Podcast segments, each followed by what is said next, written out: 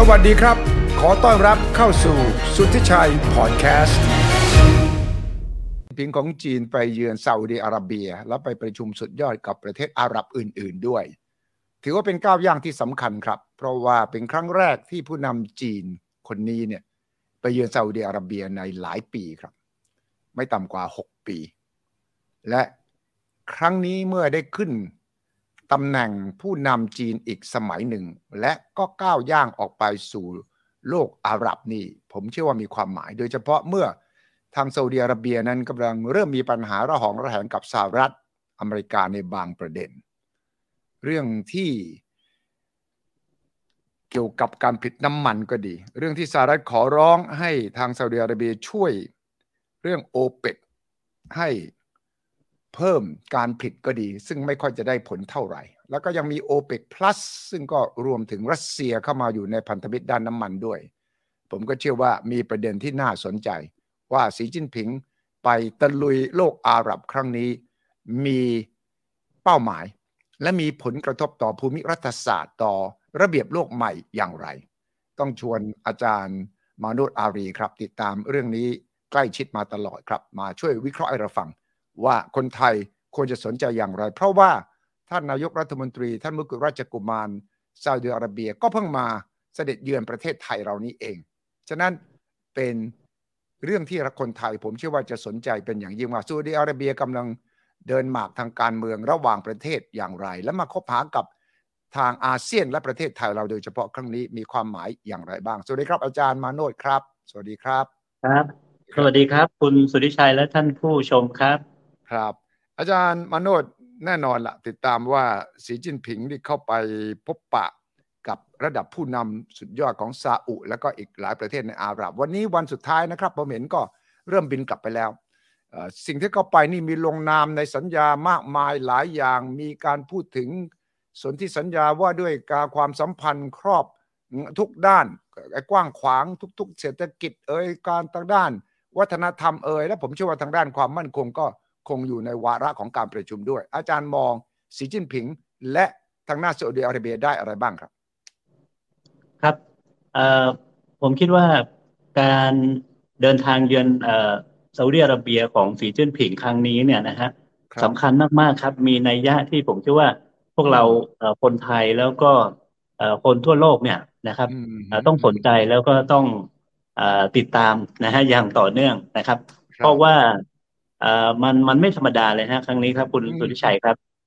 คือมันอาจจะนำไปสู่นะฮะการเปลี่ยนแปลงนะครับดุลอำนาจในภูมิภาคตะวันออกกลางอย่างมากเลยทีเดียวนะครับแล้วถ้าสมมติว่ามันเกิดการเปลี่ยนแปลงดุลอำนาจในภูมิภาคตะวันออกกลางเนี่ยนะผมเชื่อว่ามันก็จะส่งผลต่อโลกนะครับต่อระเบียบโลกนะครับที่เป็นอยู่ด้วยนะครับที่ผ่านมาเนี่ยครับคุณสุทธิชัยครับเราเห็นนะครับบทบาทจีนนะครับในภูมิภาคตะวันออกกลางนะครับบ้างนะครับแต่ว่าเราพูดกันโดยทฤษฎีมาโดยตลอดฮะว่าจีนเนี่ยเขาต้องการที่จะค้าขายอย่างเดียวถูกไหมครับเขาไม่สนใจเรื่องการเมืองหรือว่าการทหารความมั่นคงในภูมิภาคตะวันออกกลางเนื่องจากว่าพื้นที่นี้เนี่ยมันสำคัญมากนะครับแล้วสหรัฐอเมริกาที่ผ่านมาก็มีอิทธิพลอย่างที่มหาอำนาจอื่นหรือว่าประเทศอื่นจะแทรกตัวเข้าไปยากมากนะครับแต่พอมาวันนี้เนี่ยไอสิ่งที่เราพูดกันนะฮะทฤษฎีที่ผ่านมาเนี่ยนะครับมันเห็นชัดเจนแล้วว่าในทางปฏิบัติวันนี้เนี่ยจีนกำลังเข้าไปมีอิทธิพลนะฮะต้องการที่จะเข้าไปมีอิทธิพลในภูมิภาคตะวันออกกลางแล้วนะครับเราจะเห็นได้ว่าเขาเนี่ยทำข้อตกลงลงนามนะครับในโดยการเน้นในสองประเด็นใหญ่นะฮะนั่นก็คือเรื่องของการเมืองเรื่องของการเมืองและเรื่องเศรษฐกิจครับคุณสุทธิชัยครับอันนี้ผมคิดว่าเป็นเรื่องใหม่ที่น่าจับตามองมากนะครับทีนี้ประเด็นก็คือว่าอย่างนี้ฮะหลายคนอาจจะแปลกใจนะครับว่าเอ๊ะทำไมการที่สีจิ้นผิงไปเยือนจีนครั้งนี้เนี่ยมันถึงมีนัยยะสำคัญทั่วโลกให้ความสนใจทั้งที่ ทั้งที่ก่อนหน้านี้เนี่ยนะครับในปี2016เนี่ยนะครับประธานาธิบดีสีจิ้นผิงก็เคยเดินทางไปเยือนจีนมาแล้วด้วยไปเยือนซาอุมาแล้วด้วยนะครับแต่ว่ามันต่างอะไรกับครั้งนี้นะครับอันนี้น่าสนใจฮะคือผมคิดว่าถ้าเราดูให้ดีนะฮะไอ้ความสัมพันธ์ระหว่างจีนกับซาอุดิอาระเบียเนี่ยนะครับเขาเป็นคู่ค้าที่สำคัญระหว่างกันนะครับจีนเป็นคู่ค้ารายใหญ่ที่สุดของซาอุดีในขณะนี้นะฮะจีนก็นำเข้านะครับพึ่งพาน้ำมันจากซาอุดีมากที่สุดในขณะนี้นะครับด้วยความสัมพันธ์แบบนี้เนี่ยถ้าโดยทั่วๆไปแล้วมันเป็นปกติมากครับที่ผู้นำเขาจะไปเจอกันใช่ไหมฮะมันจะเป็นปกติมากแต่ว่าที่มันไม่ปกติก็คือไทมิ่งนะฮะของการไปเยือนครั้งนี้เนี่ยมันน่าสนใจนะฮะเพราะอะไรฮะเพราะว่าเป็นช่วงที่สหรัฐอเมริกาเนี่ยนะครับกับซาอุดิอาระเบียกำลังมีปัญหากันอย่างหนักอย่างที่คุณสุริชัยเรียนไปกำลังมีปัญหากันอย่างหนักเลยนะครับเพราะฉะนั้นแล้วเนี่ยการเยือนครั้งนี้เนี่ยนะฮะมันจึงมีนัยยะสำคัญหลายประการด้วยกันนะครับผมคิดว่าอย่างแรกเลยที่นักวิเคราะห์มักจะเปรียบเทียบนะครับคุณสุริชัยท่านผู้ชมครับคือการเทียบนะระหว่างสีจิ้นผิงนะครับกับโจไบเดนที่ไปเยือนซาอุดิอาระเบียนะฮะเพราะว่าก่อนหน้านี้ไม่กี่เดือนเนี่ยนะครับไบเดนก็ไปเยือนที่ซาอุดิอาระเบียถูกไหมครับไปพบกับมกุฎราชกุมารไปพบกับกษัตริย์ซัลมานนะครับแต่พอมาครั้งนี้เนี่ยสีจิ้นผิงก็ไปด้วยนะครับแต่ว่าประเด็นที่เขาเปรียบเทียบกันก็คือมันเห็นได้ชัดนะครับถึงการต้อนรับของซาอุดิอาระเบียใช่ผมสังเกตได้เลยนะความอลังการการให้เกียรติการระดมพรรคพวกของอาหรับมาร่วมเจอกันแล้วผมเห็นสีจิ้นผิงเจอกับผู้นำปาเลสไตน์เจอกับผู้นำอียิปต์เจอกับผู้นำคนอื่นคือคล้ายๆกับว่าครั้งนี้เนี่ยเราโลกอาหรับต้อนรับท่านอย่างดียิ่งเลยซาอุดิอาระเบียเป็นเจ้าของบ้านก็จริงแต่เราชวนมาทั้งหมดเลยแล้วยังมีซัมมิตประชุมร่วมกันด้วยมันแตกต่างไปจากบรรยากาศที่แข็งๆเกรงๆตอนที่ไบเดนไปพอสมควรครับคือถ้าเราเปรียบเทียบกันเนี่ยนะฮะฝรั่งเขาใช้คำว่าอย่างเงี้ยเวลาต้อนรับแขกคนสำคัญเนี่ยนะฮะการต้อนรับมันจะมีอยู่หลายระดับฮะมีแต่ครั้งนี้เนี่ยนะครับเขาใช้คำว่าเรียกว่าอะไรฮะgrand and warm welcome grand and warm ด้วยนะใหญ่ยิ่งใหญ่ไม่พอนะต้องอบอุ่นด้วยนะใช่ครับอบอุ่นแล้วก็ยิ่งใหญ่ด้วย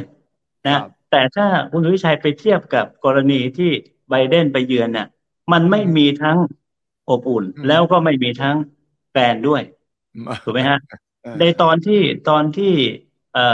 โดนัลด์ทรัมป์ไปเยือนเนี่ยอันนั้นเนี่ยเรายังคิดว่าอบอุ่นนะฮะมีบรรยากาศที่ชื่นมื่นถูกไหมครับแต่อาจจะไม่ได้แกรนมากนักไม่ได้ยิ่งใหญ่อลังการมากนักแต่ครั้งนี้เนี่ยนะครับคนที่ไปรับสีจิ้นผิงที่สนามบินเนี่ยก็เป็นผู้ว่าการนะฮะของริยาดแล้วก็คนสำคัญอีกเต็มไปหมดเลยนะครับแล้วก่อนที่เครื่องบินลงจอดเนี่ยก็มีเครื่องบินของซาอุเนี่ยนะฮะบินนะครับต้อนรับแล้วก็เขาเรียกว่าอะไรฮะเครื่องบินเป็นเครื่องบินเป็นฝูงบินต้อนรับบนกลางอากาศเลยนะก่อนเครื่องบินลงนะใช่ครับใช่ครับแล้วก็ทำให้มันเป็นรูปปล่อยไอพ่นอะไรให้มันเป็นรูปธงชาติของจีนสีธงชาติของจีนเนี่ยนะครับอันนี้มันเป็นการแสดงออกอย่างชัดเจนเลยว่าวันนี้เนี่ยซาอุดิอาระเบียให้ความสำคัญกับจีนมากให้ความสำคัญกับประธานาธิบดีสีจิ้นผิงมากๆเลยนะครับอันนี้ผมคิดว่าสำคัญกับประเด็นที่สองคือถ้าเราจะเปรียบเทียบกันเนี่ยนะฮะเนื้อหานะครับสาระนะมรรคผลที่ได้จากการประชุมพูดคุยกันเนี่ยนะครับในกรณีของไบเดนเนี่ยนะฮะเห็นไหมฮะไม่ประสบความสำเร็จอะไรเลยนะฮะบรรยากาศไม่ดีเลยนะครับขอให้เพิ่มปริมาณการผลิตน้ำมันนะก็ไม่สำเร็จ นะครับแต่กรณีของสีจิ้นผิงเนี่ยโอ้ผมคิดว่าเนื้อหาสาระที่เขาคุยกันเนี่ยตกลงกันหลายเรื่องนะครับแล้วก็มันมีอยู่ผมคิดว่า2-3 เรื่องด้วยกันนะที่น่าสนใจนะครับคือสหรัฐอเมริกาโจไบเดนเนี่ยก่อนหน้านี้เนี่ยนะฮะถ้าเราติดตามเนี่ยเขาแสดงออกชัดเจนเลยบอกออกมาเลยนะฮะบอกว่าสหรัฐอเมริกาจะไม่ปล่อยให้เกิดสุญญากาศทางอำนาจในภูมิภาคตะวันออกกลางถูกไหมฮะเนี่ยใช่จะไม่ยอมให้จีนรัสเซียหรือว่าอิหร่านเนี่ยเข้ามามีบทบาทแทนสหรัฐอเมริกา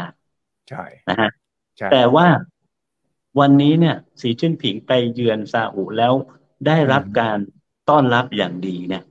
นะฮะนั่นหมายความว่าสีจิ้นผิงกำลังที่จะเข้ามามีบทบาทมาทำช่องว่างที่ว่าช่องว่างนี่แหละครับแต่ก่อนหน้านี้เนี่ยรัฐมนตรีต่างประเทศหวังอี้เนี่ยเขาบอกเลยนะฮะคุณสุวิชัยนะเขาบอกว่าตะวันออกกลางเนี่ยไม่มีสุญญากาศทางอำนาจหรอกนะครับไม่มีสุญญากาศทางอำนาจหรอกเพราะว่าภูมิภาคนี้ไม่จำเป็นที่จะต้องมีอะไรฮะอำนาจภายนอกหรือว่าพี่ใหญ่จากข้างนอกมามีอิทธิพลเหนือภูมิภาคนี้นั่นหมายความว่าจีนกำลังจะส่งสัญญาณว่านะครับภูมิภาคนี้นะควรที่จะมีบทบาทแล้วก็มีความสำคัญในการจัดระเบียบภายในของตัวเองไม่ต้องพึ่งพิงไม่ต้องอิงกับอำนาจภายนอกนะฮะอันนี้ผมคิดว่าสำคัญมากนะครับทีนี้นอกจากนี้นะครับคุณสุวิชัยฮะเรื่องหนึ่งที่สำคัญเลยที่ผมว่าน่าสนใจก็คือเรื่องของความร่วมมือด้านเทคโนโลยีครับคุณสุวิชัยฮะคือจีนกับซาอุเนี่ยมีความร่วมมือกันนะฮะเรื่องของการผลิตอาวุธเรื่องของการซื้ออาวุธนะครับขีปนาวุธอยู่บ้างแล้วนะครับแต่ว่าตอนหลังเนี่ยนะครับมันจะมีการพัฒนาเทคโนโลยีร่วมกันนะฮะซาอุดีสนใจที่จะนำเอาเทคโนโลยีของจีนเนี่ยเข้ามาใช้นะโดยเฉพาะอย่างยิ่ง Huawei 5G ของจีนใช่ไหมครับซึ่งก่อนหน้านี้เนี่ยสหรัฐอเมริกาบอกว่าเทคโนโลยีของจีนเนี่ย Huawei เนี่ยนะฮะมันไม่มั่นคงอันตรายแล้วก็มาสืบราชการลับฉะนั้นเราแยกกันแต่ว่าซาอุนี่ยินดีต้อนรับเพราะว่าก็มีแผนที่จะสร้างประเทศเขาเนี่ยใช้เทคโนโลยีเขามองอนาคตของเขาโดยเฉพาะท่านมกุฎราชกุมารท่านเนี่ยมีแผนวิสัยทัศน์ของการแปลงประเทศตัวเองในยุคหลังพ้นน้ำมันแล้วเนี่ยจะมีเทคโนโลยีนวัตกรรมต่างๆนานาอย่างไรฉะนั้นจีนพร้อมจะยื่นมือเข้าไปช่วยตรงนี้เลยใช่ไหมครับใช่ครับคือบอกว่าไม่ให้ใช้หัวเว่ยนะฮะแต่ว่าซาอุก็ยังจะใช้หัวเว่ยของจีนยังจะต้อนรับนะครับไอ้เทคโนโลยีของจีนเนี่ยอันเนี้ยมันเท่ากับเป็นการเขาเรียกว่าอะไรฮะไม่เกรงใจกันอีกเลยนะฮะต่อไปนี้นะฮะครับกับอีกประเด็นหนึ่งที่สำคัญที่ผมติดตามข่าวอย่างที่คุณวิชัยว่านะฮะไปเจอกับผู้นำของปาเลสไตน์ด้วยใช่ไหมฮะปามุดอับบาสแล้วก็ไปบอกว่าจีนสนับสนุนให้มีการตั้งรัฐปาเลสไตน์ที่เป็นอิสระนะตามเส้นแบ่งตามเขตแดนก่อนสงคราม1967นะครับแล้วก็ย้ำว่าจีนยังยึดมั่นนะว่าเยรูซาเล็มตะวันออกเนี่ยนะครับ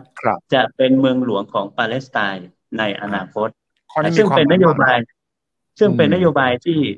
สวนทางกับสหรัฐอเมริกาเลยใช่เลยใช่ครับใช่เลยไอ้ตรงเนี้ยสำคัญมากซึ่งผมมองไปไกลกว่านั้นท่านวิชัยฮะว่าลองจีนพูดถึงเรื่องนี้ขึ้นมาเนี่ยโอ้นัยยะมันสำคัญมากเรื่องปาเลสไตน์เนี่ยนะเพราะมันเป็นใจกลางของปัญหาในภูมิภาคตะวันออกกลางเลยนะครับคือถ้าเราย้อนกลับไปให้ดีเนี่ยนะฮะลองสังเกตดูให้ดีนะฮะมหาอำนาจที่เข้ามามีประเทศที่เข้ามามีบทบาทในภูมิภาคตะวันออกกลางและโดยเฉพาะในกรณีของปาเลสไตน์เนี่ยจะเป็นมหาอำนาจทั้งนั้นเลยฮะใช่กรณีของอังกฤษนะฮะหลังสงครามโลกครั้งที่ 1เนี่ย นะครับก็เข้ามาปกครองนะครับปาเลสไตน์นะครับแล้วก็มอบนะดินแดนนะครับส่วนหนึ่งของปาเลสไตน์ให้กับคนยิวในขณะนั้นถูกไหมฮะครับพอสงครามโลกครั้งที่สองเนี่ยสหรัฐอเมริกาขึ้นมามีบทบาทนะครับก็นำไปสู่การจัดตั้งรัฐอิสราเอลขึ้นมานะครับแล้วก็มีอิทธิพลมาโดยตลอดพอมาวันนี้เนี่ยนะผมคิดว่าถ้าจีนพยายามจะเข้ามามีบทบาทในกรณีของปัญหาปาเลสไตน์มากขึ้นเนี่ยมันยิ่งจะเป็นการท้าทายนะอิทธิพลของสหรัฐอเมริกาในภูมิภาคตะวันออกกลางอย่างชัดเจนครับและผมคิดว่าประเด็นเหล่านี้เนี่ยเป็นเรื่องที่น่าจับตามองมากครับใช่ครับ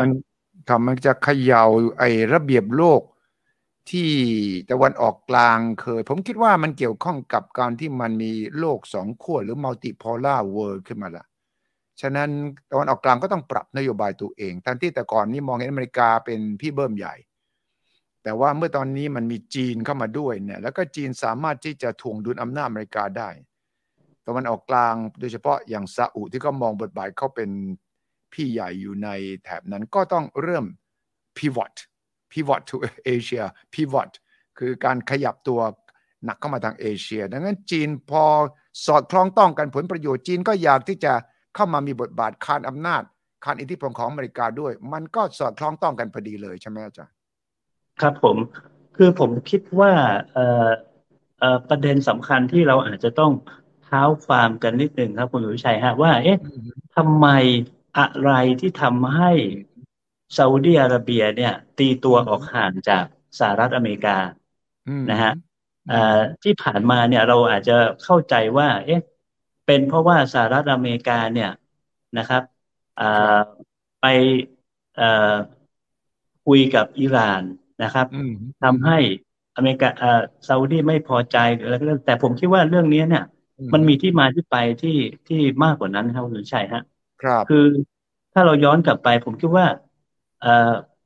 เบื้องต้นเนี่ยนะครับสองเหตุการณ์ที่สำคัญมากๆที่มีส่วนทำให้ซาอุดิอาระเบียเนี่ยออกห่างจากสหรัฐอเมริกานะครับครับเหตุการณ์ที่หนึ่งก็คือเหตุการณ์อาหรับสปริงครับคุณสุริชัยฮะ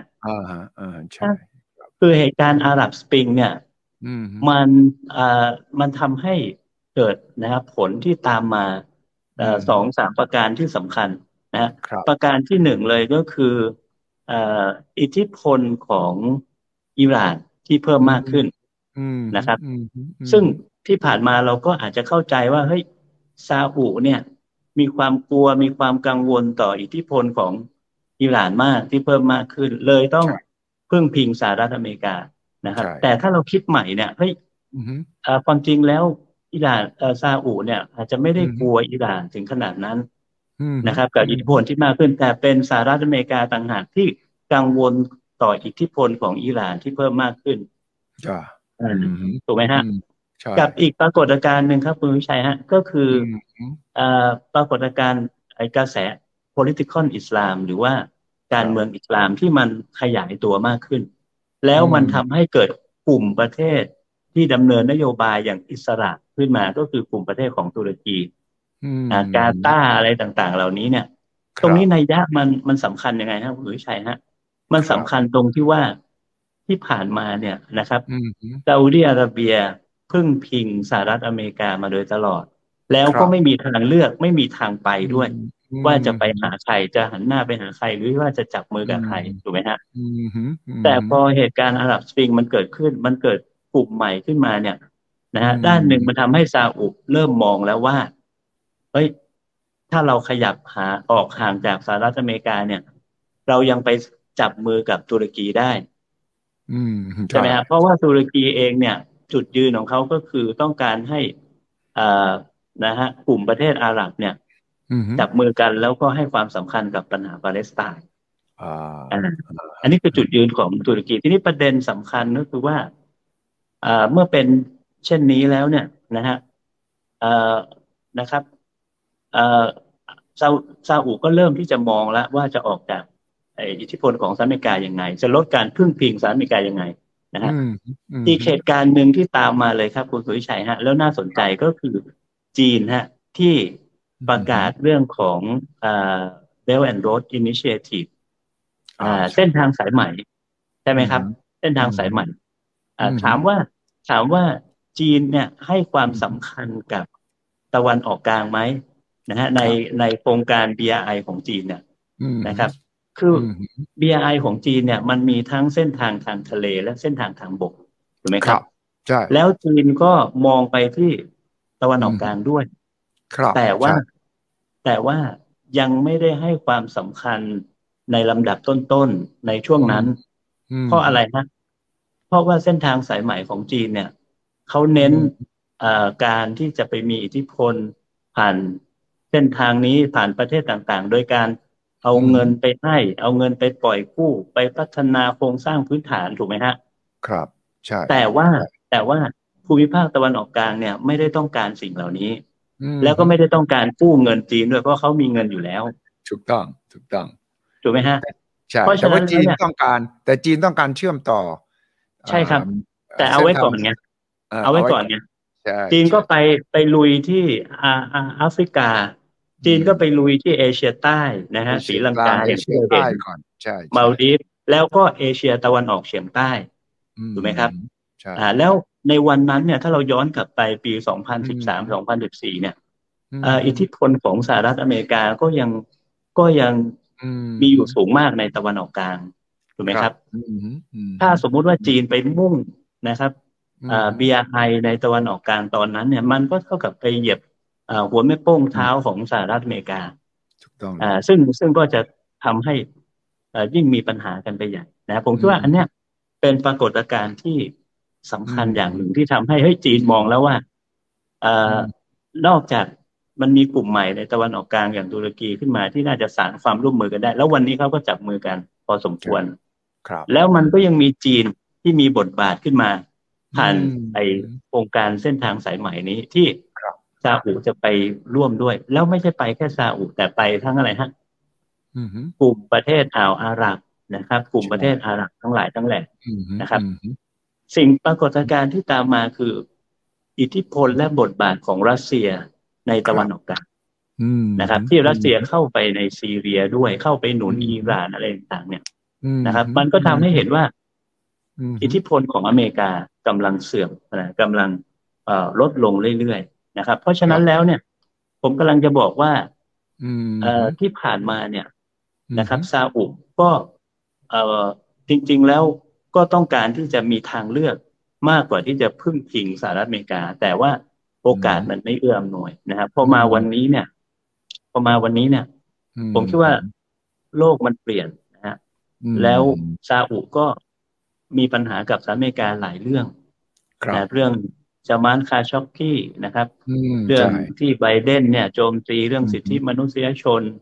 นะครับกฎหมายต่อต้านการก่อการร้ายที่จะเล่นงานซาอุอะไรต่างๆนานาเนี่ยนะบวกกับเรื่องความจำเป็นทางเศรษฐกิจ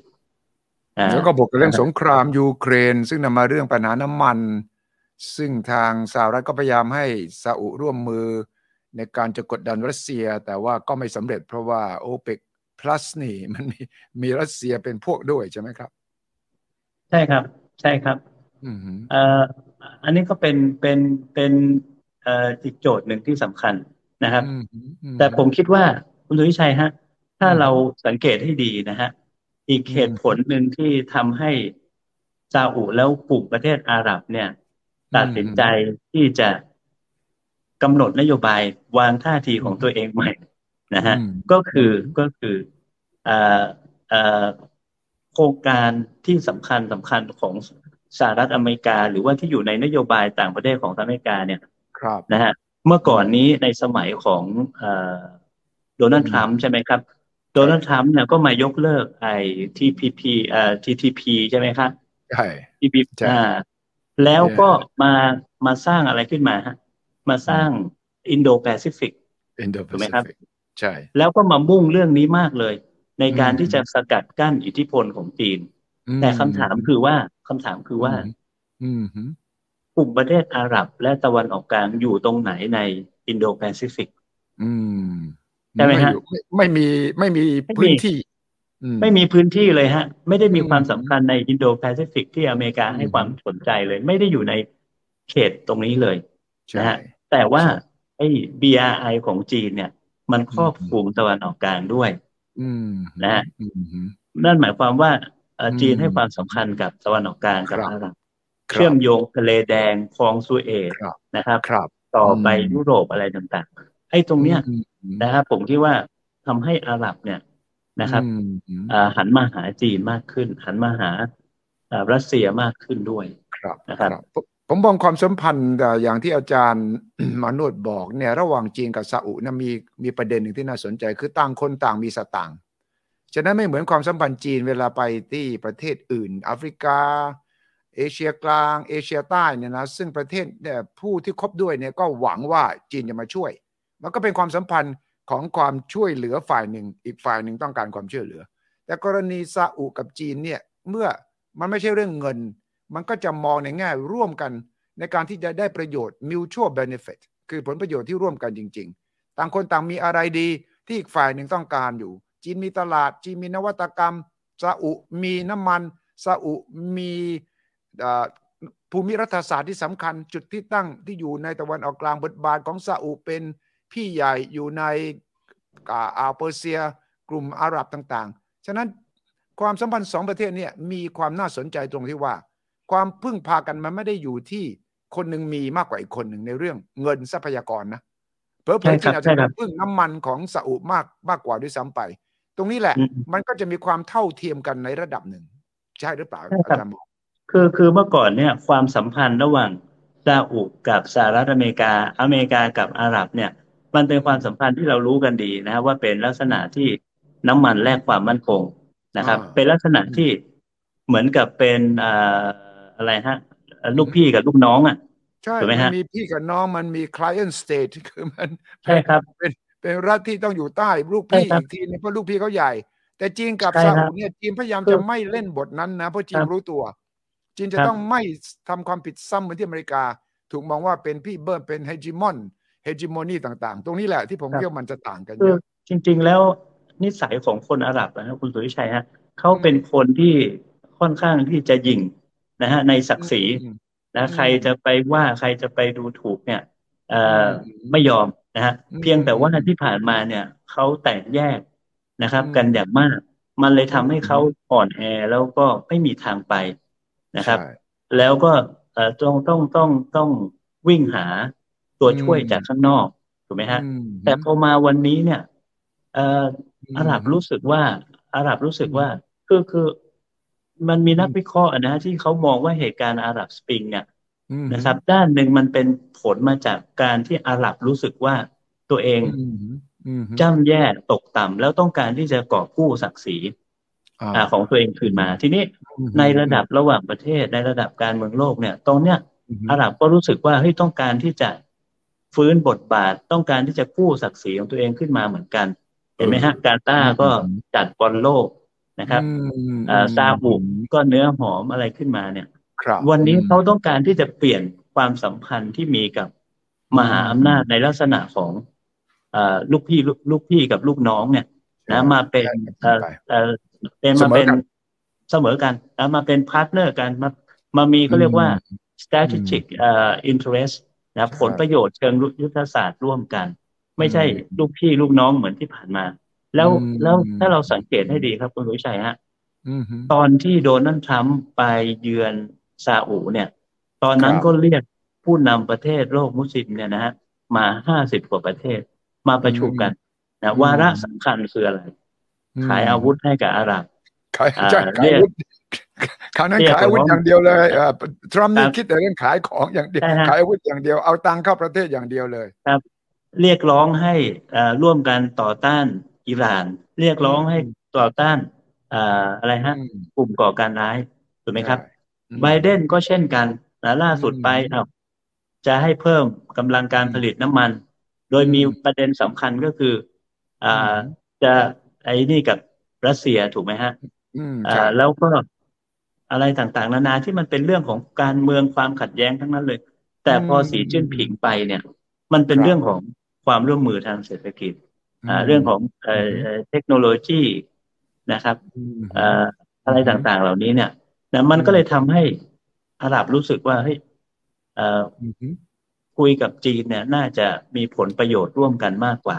ที่มันจะไปเกี่ยวข้องกับเรื่องของสงครามความขัดแย้งอะไรต่างๆถูกไหมครับแล้วคุณสุริชัยเห็นไหมครับว่ามันการเดินทางไปครั้งนี้เนี่ยมันเรียกว่าเป็นการจีนอาหรับนะพบกันใช่ไหมฮะประชุมร่วมกันเขาใช้คำว่าอาหรับเลยคำถามคือว่าเอ๊ะทำไมจะต้องเป็นจีนพบกลุ่มประเทศอาหรับตรงนี้น่าสนใจนะครับหนึ่งโอเคจีนกับอาหรับซึ่งรวมถึงปาเลสไตน์ด้วยที่เป็นอาหรับถูกไหมฮะสองมันไม่เกี่ยวกับอิสราเอลที่เป็นยิวในตะวันออกกลางนะอันที่สามคือไม่รวมอิหร่านที่เป็นเปอร์เซียด้วยถูกไหมครับพอจีนไปสานสัมพันธ์กับซาอุในลักษณะอย่างนี้แล้วเนี่ยอิหร่านจะคิดยังไงอิหร่านจะมองยังไงนะฮะประเด็นก็คืออย่างนี้ครับประเด็นคือก่อนหน้านี้เนี่ย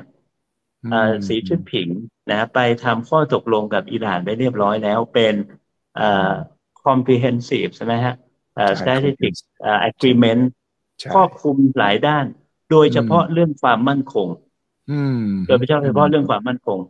นะฮะไปรับประกันเรื่องความมั่นคงให้กับอิหร่านเรียบร้อยหลังจากนั้นก็ไปตกลงกับอาหรับไปตกลงกับอาหรับไปฟื้นความทำให้อิหร่านก็โอเคไม่มีปัญหาเพราะว่าจีนรับประกันความมั่นคงให้อิหร่านแล้ว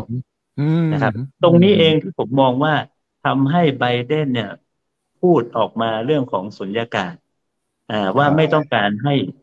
จีนเข้ามามีบทบาทแทนที่สหรัฐอเมริกาใช่ใช่เพราะว่าจีนกำลังที่จะปรับจูนความสัมพันธ์ใหม่ในตะวันออกกลางลดความขัดแย้งระหว่างอิหร่านนะครับกับฝ่ายของซาอุดิอาระเบียใช่ใช่ไหมฮะฉะนั้นเราจะเห็นการไปเยือนครั้งนี้มีความหมายที่มีผลกระทบกว้างไกลมากผมคิดว่าสีจิ้นผิงไปคราวนี้เนี่ยด้วยคำหนึ่งความมั่นใจเพราะว่าจะได้เป็นผู้นำต่ออีกสมัยหนึ่งแล้วก็สองก็คือสงครามยูเครนจะทำให้ทั้งรัสเซียและอเมริกาอ่อนแอลงแต่จีนไม่ได้เกี่ยวโดยตรงเนี่ยจีนก็จะอยู่ในฐานะที่จะเป็นหนึ่งไม่ผู้ไกลเกลี่ยได้สองเศรษฐกิจของจีนไม่ถูกกระทบโดยตรงดังนั้นก็สามารถที่จะเล่นบทของการเป็นผู้ใหญ่